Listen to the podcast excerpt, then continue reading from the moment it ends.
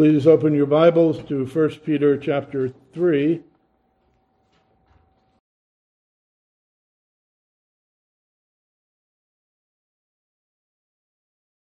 Today we will finish up this section of 1 Peter. We'll be looking at 1 Peter chapter 4, verses 7 through 11. But I wanted to remind us of the context since it's been a couple of weeks. We will go all the way back to 1 Peter 3 8 uh, to put the passage in the proper light and read down through 411. So 1 Peter 3, starting at verse 8.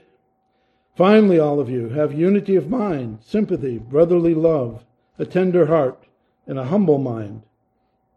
Do not repeat evil for evil, reviling for reviling, but on the contrary, bless, for to this you were called, that you may obtain a blessing. For whoever desires to love life and see good days, let him keep his tongue from evil and his lips from speaking deceit. Let him turn away from evil and do good. Let him seek peace and pursue it. For the eyes of the Lord are on the righteous, and his ears are open to their prayer. But the face of the Lord is against those who do evil. Now, who is there to harm you if you are zealous for what is good? But even if you should suffer for righteousness' sake, you will be blessed. Have no fear of them, nor be troubled. But in your hearts honor Christ.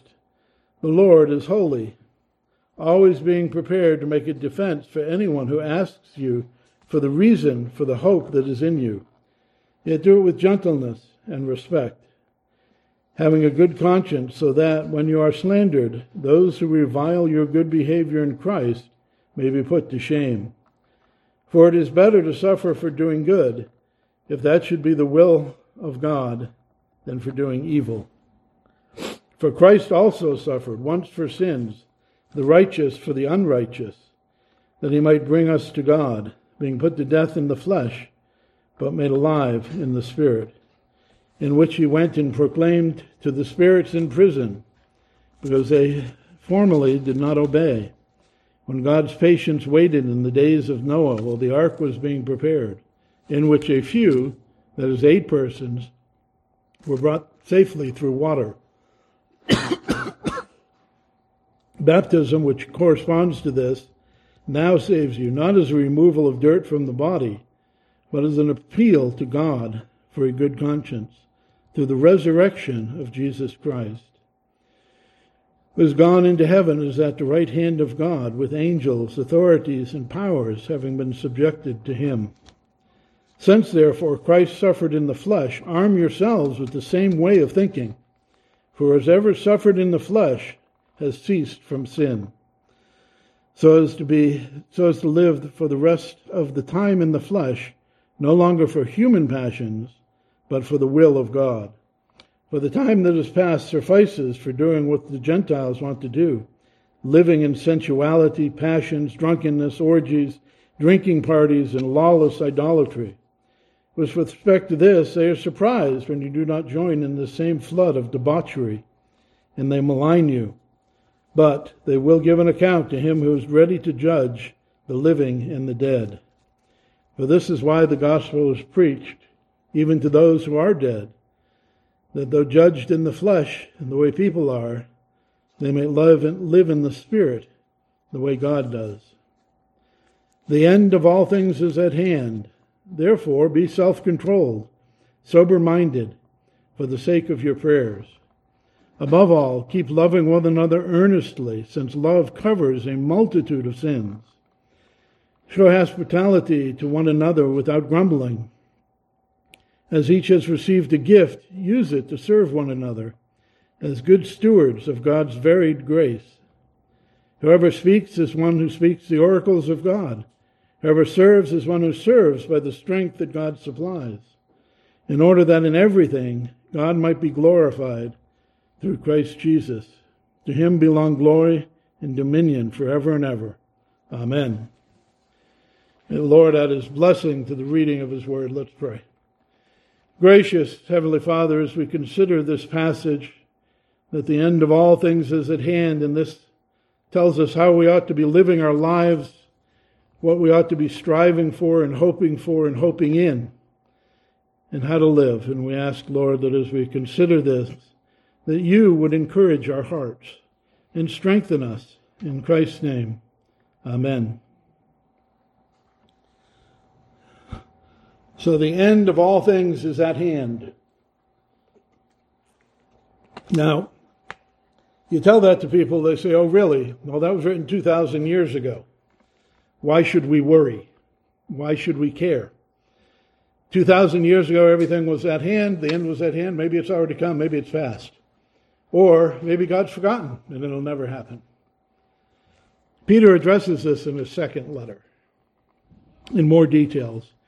And it's a long passage, but I want to read it because it'll help us to understand what he means here by the end is at hand. In First Peter chapter, or Second Peter chapter three, the first thirteen verses. This is now the second letter that I am writing to you, beloved. In both of them, I am stirring up your mind by way of reminder that you should remember the predictions of the holy prophets and the commandment of the Lord and Savior through your apostles. Knowing this, first of all, that scoffers will come in the last days with scoffing, following their sinful desires. They will say, Where is this promise of coming? For ever since the fathers fell asleep, all things are continuing as they were from the beginning of creation. So there's the mocking, and we still hear that to this very day. Oh, he's coming soon. Well, it's been 2,000 years. That's obviously not true. They mock.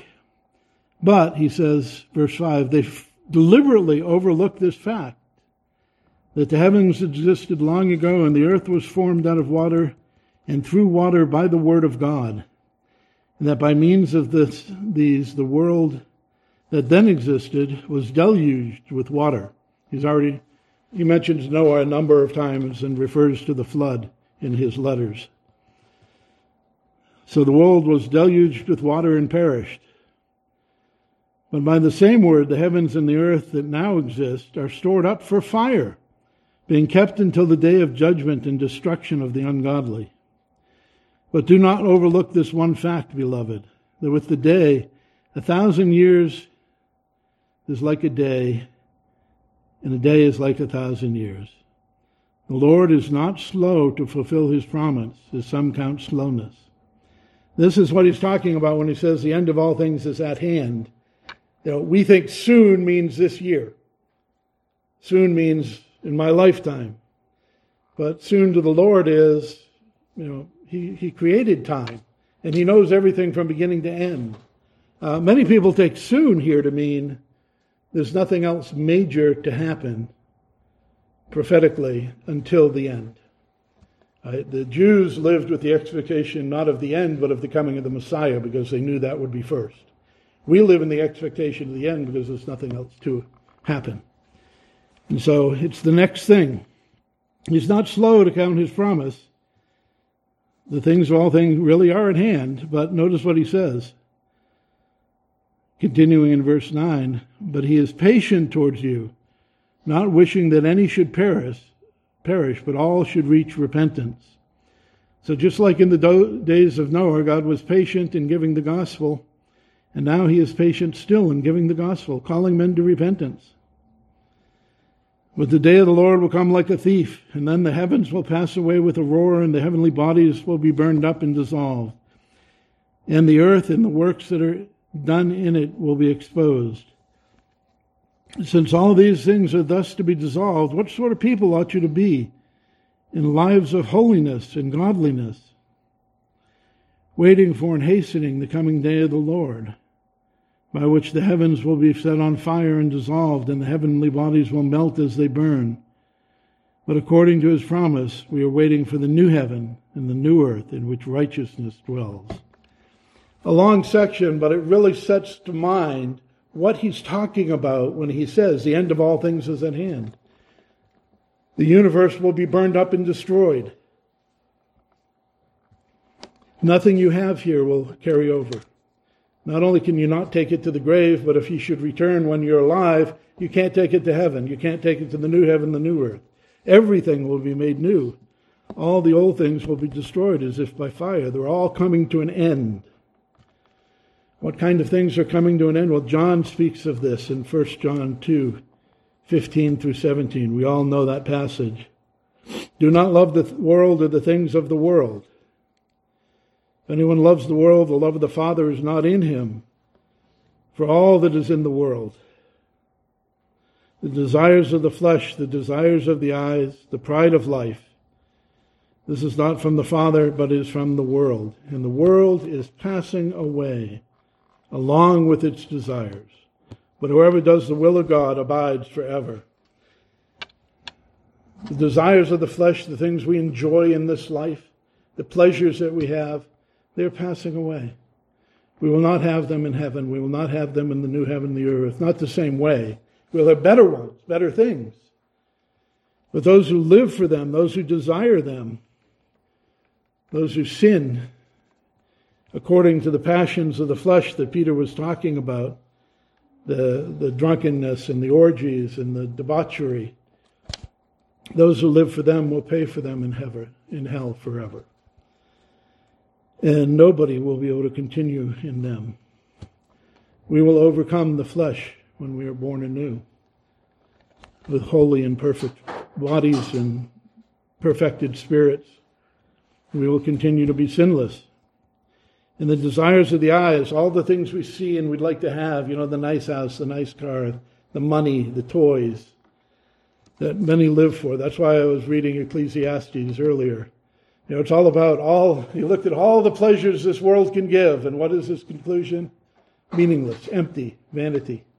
Vanity in that case means emptiness, meaninglessness. Fear God. All of those things will be beyond our reach forever if we're in hell.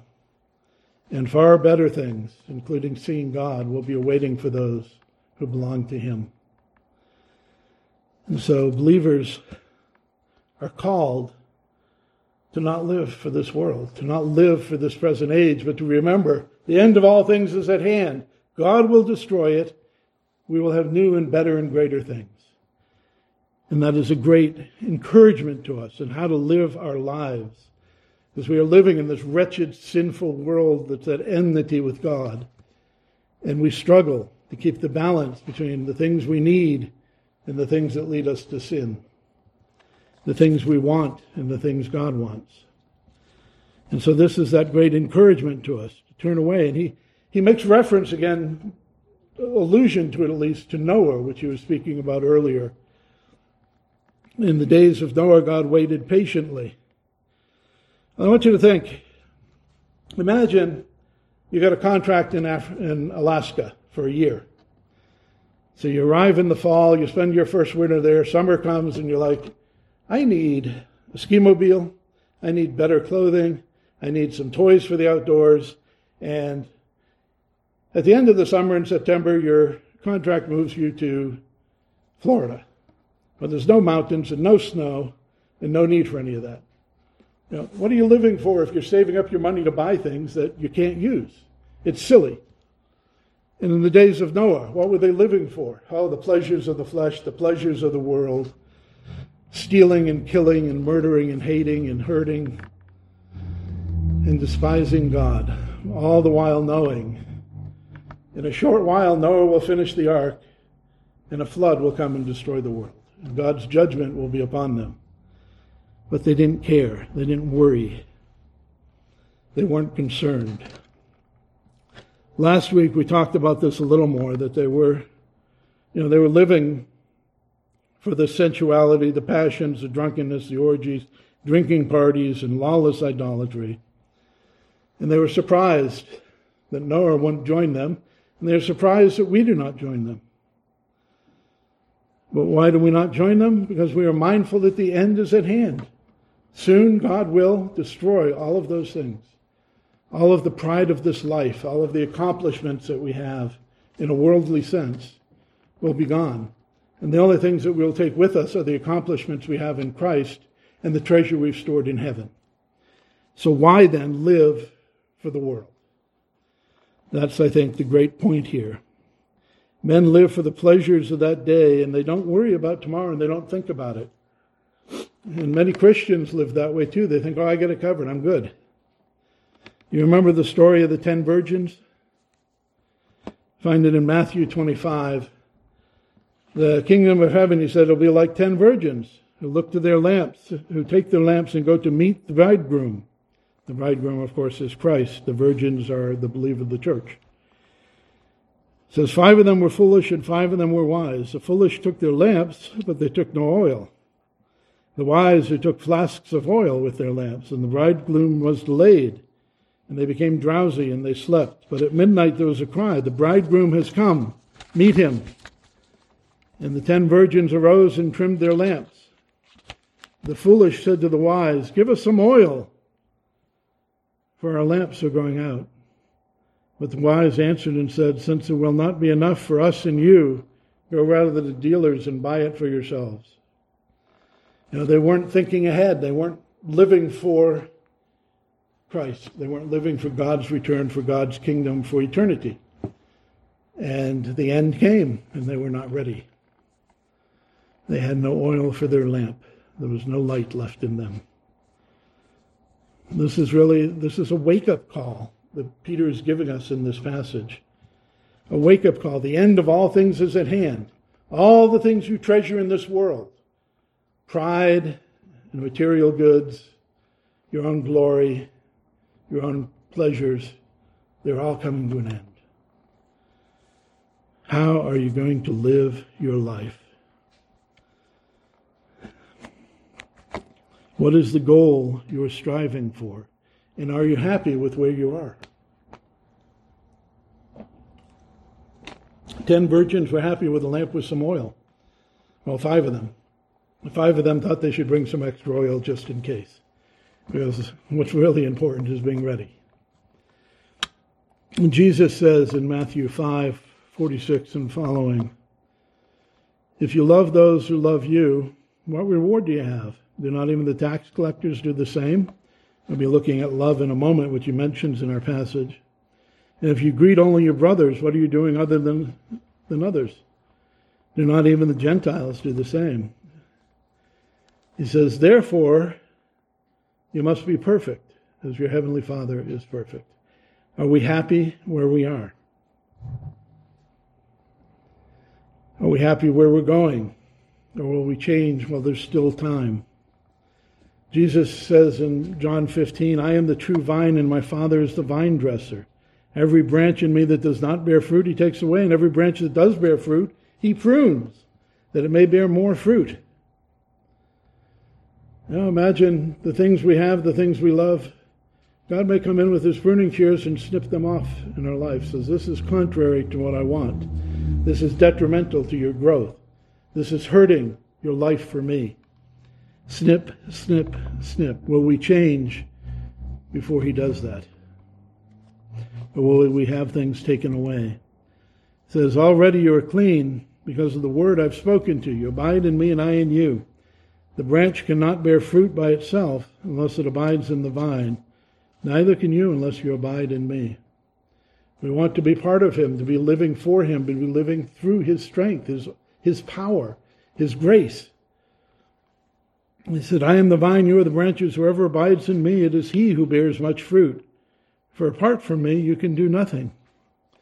You know, Christians, we often live our lives on our own strength and our own wisdom for our own purposes. And we're warned the end of all things is at hand. Those purposes, that strength is not adequate. Those purposes are not desirable. Think about what is really true. He says, Anyone who does not abide in me is thrown away like a branch and withers. The branches are gathered and thrown into the fire and burned. Now we have that warning from Christ to wake up.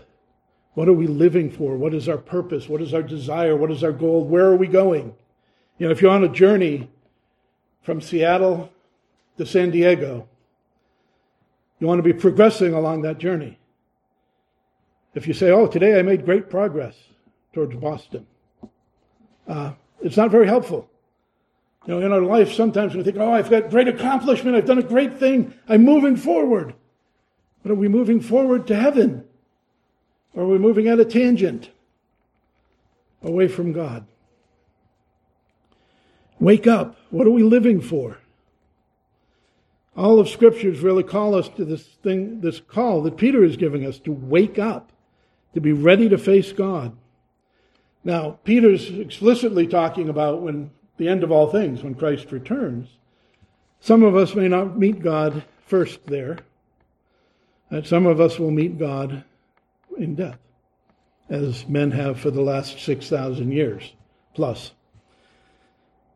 Jesus tells them a parable in Luke chapter 12, verse 16 and following. We all know this parable. The land of a rich man produced abundantly, and he thought to himself, What shall I do? For I have nowhere to store, store all my crops. Then he said, Oh, I will do this. I'll tear down my barns and build bigger ones, and there I will store all my grain and my goods, and I will say to my soul, Soul, you have ample supply of goods laid up for many years. Relax, eat, drink, and be merry. But God said to him, Fool, this night your soul is required from you. And these things that you have prepared, who will they, whose will they be? Know, we do not know the hour that God will call us to stand before Him. We, we often think, oh, I'm moving, you know, more or less in the right direction, and I'll get there. By the time I'm 80, I'll be ready. By the time I'm 90, by the time I die of old age, but not everybody has that chance. You don't know when He will call you. The end of all things is near, the end of our life is near. We don't know. We should be ready for Him at any time and ready to live, not in our sins, of course, as Peter is saying, but ready to live for eternity now. You know, the end is at hand is another wake up call for us not to live our lives in sin. And he tells us to be then self controlled and sober minded. Wake up, abandon those lives of self indulgent, those lives of no self control, and be sober minded and self controlled. Now, the idea here of being self controlled means to have our mind not only in control of ourselves, but working correctly in the right direction. You remember the demoniac in Mark chapter 5? He, when Jesus got out of the boat, he was confronted by this man. He lived among the tombs. No one could bind him anymore, not even with a chain, for he'd broken them, chains and shackles. And he broke everything apart, and no one had the strength to subdue him. Night and day he was among the tombs in the mountains, and he was crying out and cutting himself. But note what happens after he's cured by Jesus, after the demon is driven out. Uh, he's sitting with Jesus, and they come. The, the people of the town come in Mark five fifteen, and they see Jesus sitting with this man. They knew him. You know, they knew he was insane. He was wild. He would break the chains. He would scream. He would cut himself. And there he was, the man who had a legion in him, sitting there, clothed and in his right mind, and they were afraid in his right mind is that word that we have here. That is how we're to be living our mind, our lives, in our right mind, not not wild and crazy and insane and doing foolish and stupid and evil things, but in control of ourselves and doing what's right at all times. Uh, this man may have been controlled by a demon, but the word helps us to understand the contrast between living in control of ourselves and living controlled by sin. This word is also used in, Mar- in uh, Luke, rather, uh, yeah, excuse me, this word is also used in Romans 12.3. He says, For the grace given me, I say to everyone, not to think more of himself than he ought to think, but to think with sober judgment. There's the word again, that sober judgment, contrasted with thinking too highly of yourself. He's calling us to think rightly.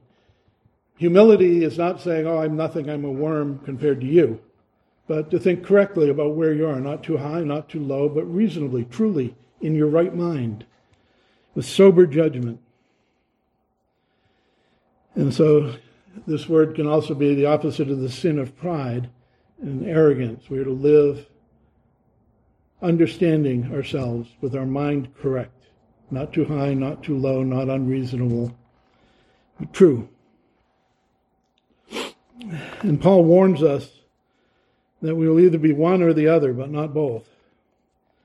And that passage in Romans 6, 15 and following, where it says, What then? Are we to live in sin because we're not under law, but under grace? Many people teach this today. And he says, By no means. Do you not know that if you present yourselves to anyone as obedient slaves, you're slaves to the one whom you obey? Either sin, which leads to death, or obedience, which leads to righteousness. But thanks be to God that you who were once slaves of sin have now become obedient from the heart to the standard of teaching to which you were committed. So there is the contrast. If we obey our desires, we are slaves to sin. If we obey God, we are slaves to righteousness. And that's what he's telling us. The time has come. Wake up. Live for eternity. The end of all things is near. Live for what you can have. Live for what's real. And if we're self controlled, then we'll live for God. If we are not self controlled, then we are slaves to sin. And this is an important thing to think about in our lives. And the next word comes along with it the sober minded idea. You know, are we in control of in our right mind or are we outraged with emotionalism? Are we overcome by desires or bitterness or anger or enthusiasm even to the wrong, to the wrong extent? Because those can distract us from God. They can distract us from the things we are called to have and to do. You know, Peter, in the next chapter of our First Peter, in chapter 5, Verse 8 and 9 says, To be sober minded and watchful. Your adversary, the devil, prowls around like a roaring lion, seeking whom he may devour. Resist him, firm in your faith, knowing that the same kinds of suffering are being experienced by your brotherhood throughout the world. And so, part of the idea of being sober minded is being watchful of the devil, not being tempted, not being dragged into our sins, but being careful about everything, thinking clearly, and being diligent in doing what is right. Jesus himself warns us concerning that day and hour. No one knows, not even the angels or the Son, Mark 12 or Mark 13, 32 and following. So be on guard, keep awake, for you do not know the time when it will come. It's like a man going on a journey who leaves home and puts the servants in charge, each with his work and commands the doorkeeper to stay awake. Therefore, stay awake, for you do not know when the master of the house will come in the evening, or at midnight, or when the rooster crows, or in the morning, lest he come and suddenly and find you asleep. And I say to you, I say to all, stay awake. That is the same idea that we are to be aware of what's going on. We are to be careful. We are to be diligent. We're to be thinking about God and about heaven and about eternity because the end of all things is near. Uh, this, this hostile, this sinful world is not a place for us to lose track of our mind or our morals. Not a, not a time for us to take off our eyes from the prize, but to always be focused on God and on His kingdom. Don't be drunk on the things of the world, but be sober minded in all things. Ask the question How am I glorifying God by what I am thinking, by what I am doing, by what I am desiring, by how I am acting? And it's good to be zealous, but zealous correctly for the right things and not out of control in our zeal. And note that he also tells us that we do this for the sake of our prayers.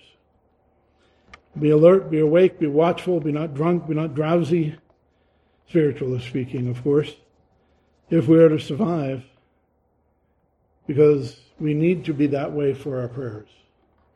If we're not careful, we're not awake, we're slothful or drunk, spiritually speaking, and not, not aware of the danger we're in, then we don't remember to pray for it. And if we don't pray, we don't receive. Remember in the Garden of Gethsemane, Peter? Well, actually, in the night before, before they went to the garden, remember how he was? He was so confident in his faith.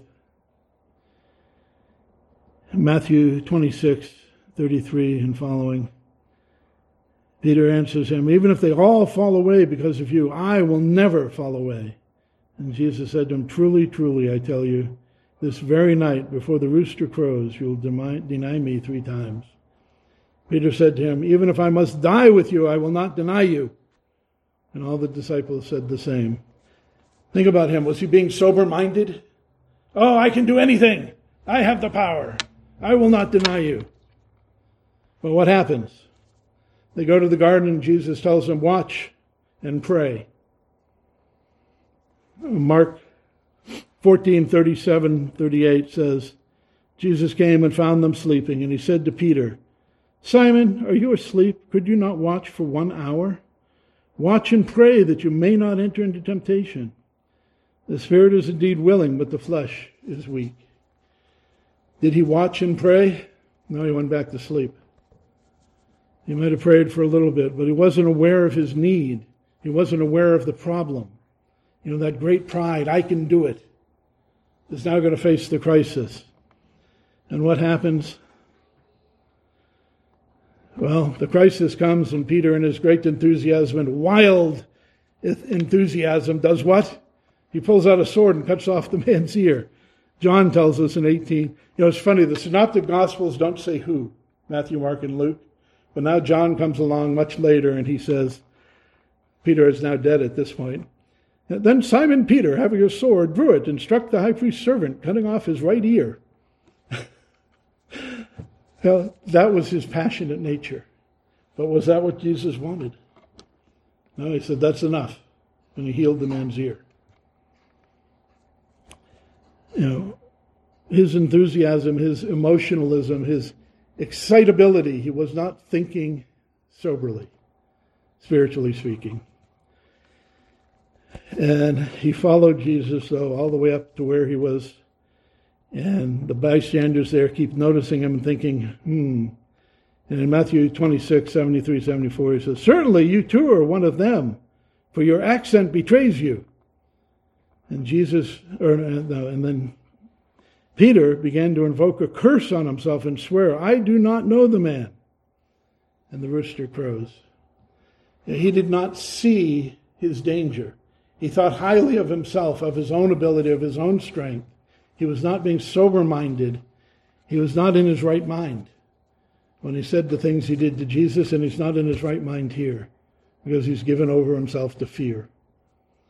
That's why we're called to watch and pray, be careful, be diligent, be sober minded, be care, you know, be be ready always to resist the devil. But he moves from this topic on to the next. And above all, keep on loving one another. Now, all believers love one another. If anyone says, I love God and hates his brother, he's a liar. 1 John 4 20, 21. For he who does not love his brother whom he has seen cannot love God whom he has not seen. This is the commandment we, that we have from him. Whoever loves God must love his brother. Keep on loving one another. If you're believers, you love each other. But what happens over time? The person annoys you, the person causes trouble, they, they sin against you, they stumble you, and your love grows cold. But he tells them, keep on loving one another. Love, particularly if we look at the love chapter, is not the way other people make you feel. Oh, I feel love. You know, we talked about that earlier. What are you doing different than others if you love those who love you? You know, love is that commitment to treat somebody in the right way. It's to not be angry, to not collect a list of wrongs, to not do many things, but to demonstrate the love of God towards you in your love towards your brother. And so, in that manner, it covers over a multitude of sins. Now, some people try to misrepresent this to say covers over a multitude of sins means if I just have love, my sins are paid for by my love. But seriously, can love pay for a sin? Uh, Psalm 49, we've read this many times, verse 7 and 8. No man can ransom another or give to God a price for his life, for the ransom for their life is costly and can never suffice. You know, love is not a payment to God for your sin to cover over your sins, as some people try to teach. We read in Proverbs that hatred stirs up strife, but love covers over all offenses. Proverbs 10:12. And Proverbs 19:11, good sense makes one slow to anger, and it is for his glory to overlook an offense. You know, there's nothing but the blood that can actually cleanse us of our sin before God. What he's talking about is our love one another. You know, keep on loving one another, because that love, love for each other, covers over the offenses that your brother has given. If you take offense at everything, if you're quick to anger, quick to be resentful, love will grow cold and there'll be strife. But if you love the person who has offended you, if it's necessary, you call them to repentance. If it's not, you can just overlook it. You know, it's to a man's glory to overlook an offense instead of getting prickly about every little detail. It can be hard sometimes, and sometimes if it's a habitual sin of a person, you need to eventually confront them and deal with it. But notice, Proverbs says, it is to his glory to overlook an offense. Some men never overlook an offense, but use every offense as a means of glorifying themselves, and in doing that, they're not being very wise or sober minded or diligent in they're, they're looking for a foolish way of dealing with their sin. Oh, this person is worse. This person did this. And that is not what God is calling us to in Scripture, and not what He's calling us to here in 1 Peter 4. That we should love one another earnestly, since love covers a multitude of sins. We will cover our sins with them by showing them love, and we will cover their sins to us by loving them. Where we can, and calling them to repentance where we must, of course. So, in that manner, it covers a multitude of sins. And it goes on to give a specific outworking of this love in hospitality for one another without grumbling. It's one thing to do go, okay, I gotta show this person hospitality, I gotta be nice to them. Uh,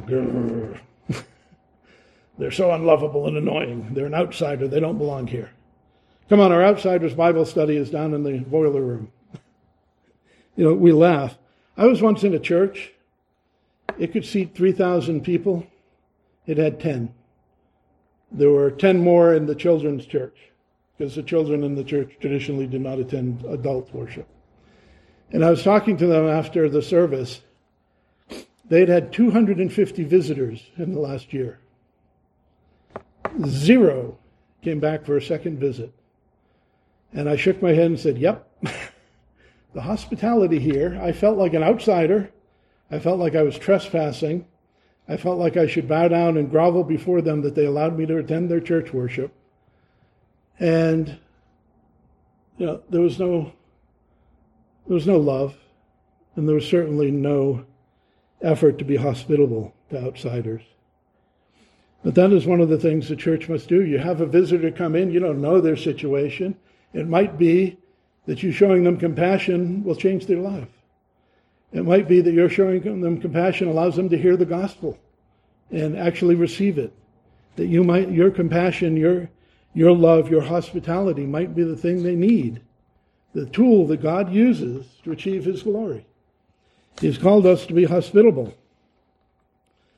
Now, we can't be like Diotrephes who wanted to be first and wouldn't acknowledge the apostles' authority and wouldn't, wouldn't offer hospitality to the saints who were traveling, but would turn them away and throw out anyone from his church who dared to show hospitality to outsiders who didn't belong with him, who weren't part of his party.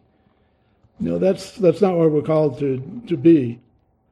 We're to love one another as God's adopted children, and even the stranger we don't necessarily know whether there will be one of God's children one day. Now, I've shared my testimony. I was persecutor and harasser of Christians, and God changed me and called me. He transformed my heart and my life. Think of Paul. You know, he was murdering Christians and became an apostle. You know, we don't know who's worthy of our hospitality. And so we should be hospitable. Turn from our sins, exercise our faith, serve one another before God. As each of us has received a gift, he says, use that gift to serve one another as good stewards of God's varied grace. You know, we have many gifts talked about in the Bible. Paul speaks of them a lot in 1 Corinthians in chapter 12. Starting at verse 4, he says, Now there are varieties of gifts, but the same Spirit. The varieties of service, but the same Lord. And there are varieties of activities, but the same God who empowers them all and everyone. To each is given the manifestation of the Spirit for the common good. One, one is given the Spirit for utterance of wisdom, another utterance of knowledge according to the same Spirit. And he goes on to talk about the miraculous gifts. But we are stewards of the gifts that God has given us. Now, I don't think miraculous gifts are active today. They were to prove that the apostles' teaching was to be the new the scripture and to be received as such. And they were authenticated by their miracles. And that has gone away as the scripture is fulfilled, is finished. But all gifts that we have do come down from God. Every good and perfect gift comes down from the Father of heavenly lights, in whom there is no shadow or turning. Uh, he gives examples of two of the gifts that he's really thinking about in this passage. Uh, the first one is teaching, speaking the one who speaks is speaking the oracles of God. Now, the contrast to that would be not the ideas of man. We all know what he's referring to here. Peter, in his second letter, chapter 1, verse 20 and 21, says, Know this, first of all, that no prophecy of Scripture comes about by someone's own interpretation. For no prophecy was ever produced by the will of man, but men spoke from God as they were carried along by the Holy Spirit. And the one who is speaking the oracles of God is one who is speaking the Bible. Uh, we are not Paul anymore, who have the Spirit in us to author the Bible. We have the Bible to bring out, to explain, to share, as it is the oracle of God. Uh, scripture is breathed out by God, profitable for teaching, reproof, correction, and training in righteousness, that the man of God may be complete, equipped for every good work. 2 Timothy 3, 16 and 17. So the one who speaks, the pastors, the teachers, they're, they're the ones doing the central work of the kingdom of God and the church, and they are to speak as speaking the oracles of God, not the ideas of man. The second gift he talks about is those who serve. Now, he may be speaking of the deacons specifically. In Acts chapter 6, we understand who they are. Verses 3 and 4, he says, Pick out from among you seven men of good repute, full of the Spirit and of wisdom, and we will appoint them to this duty.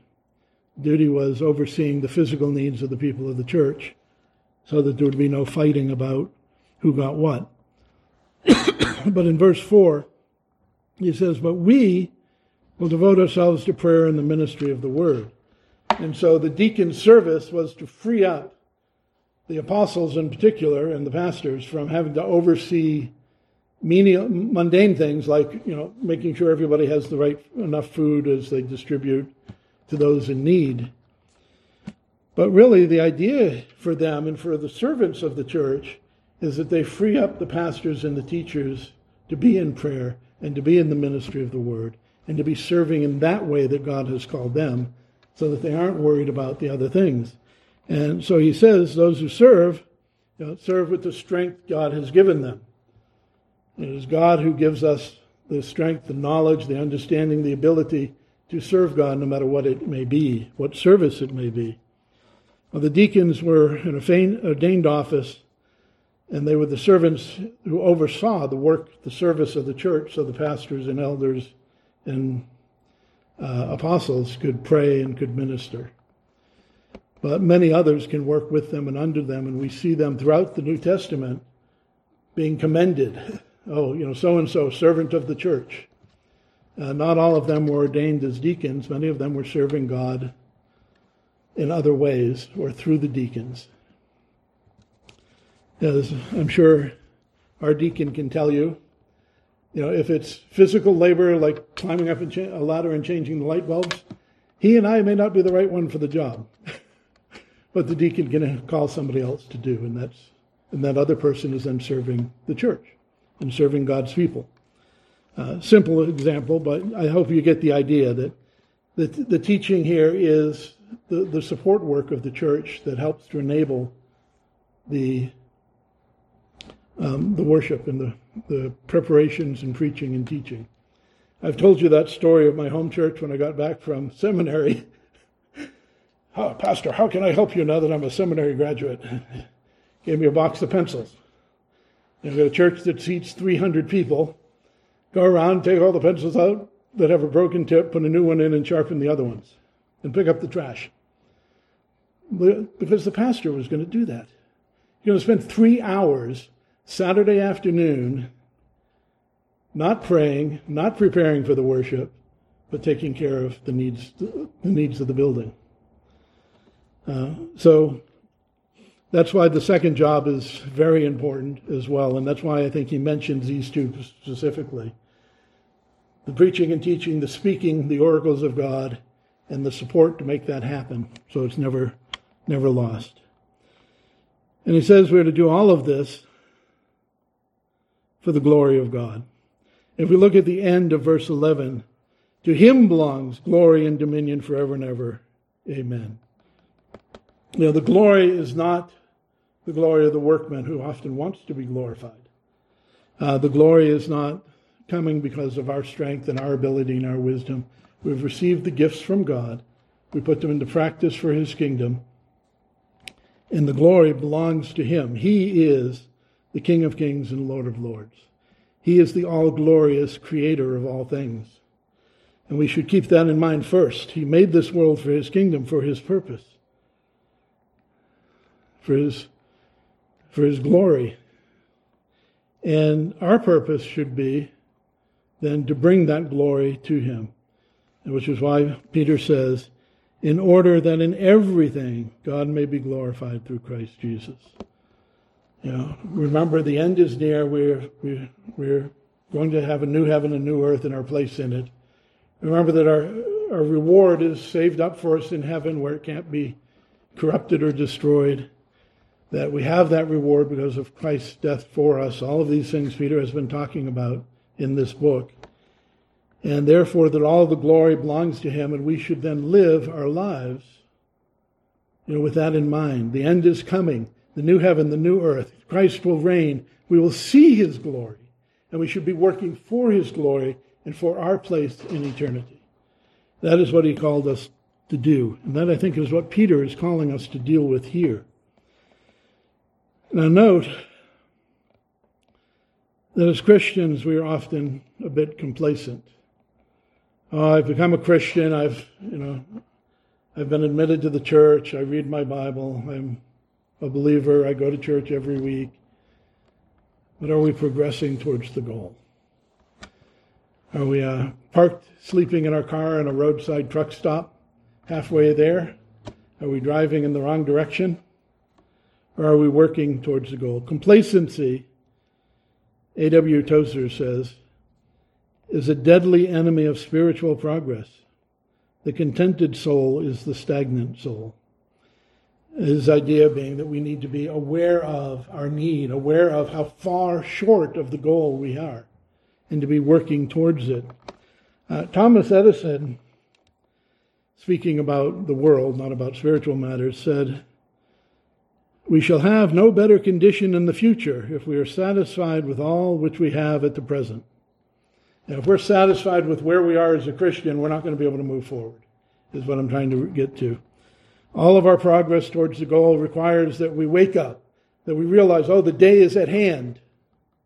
The time is short. I should be doing what I can do to glorify God, working towards my place in heaven.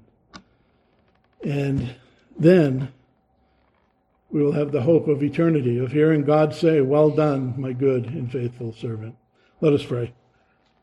Gracious Heavenly Father, we do thank you for this reminder that the end of all things is at hand. we thank you, Lord, for the reminder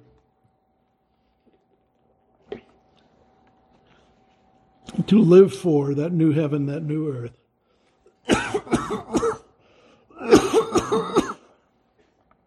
and we pray, Lord, that you would help us not to be complacent, not to be satisfied spiritually with where we are, but to be satisfied with you and your Son, and to be striving ever daily to draw nearer to you and further from the sins of our life.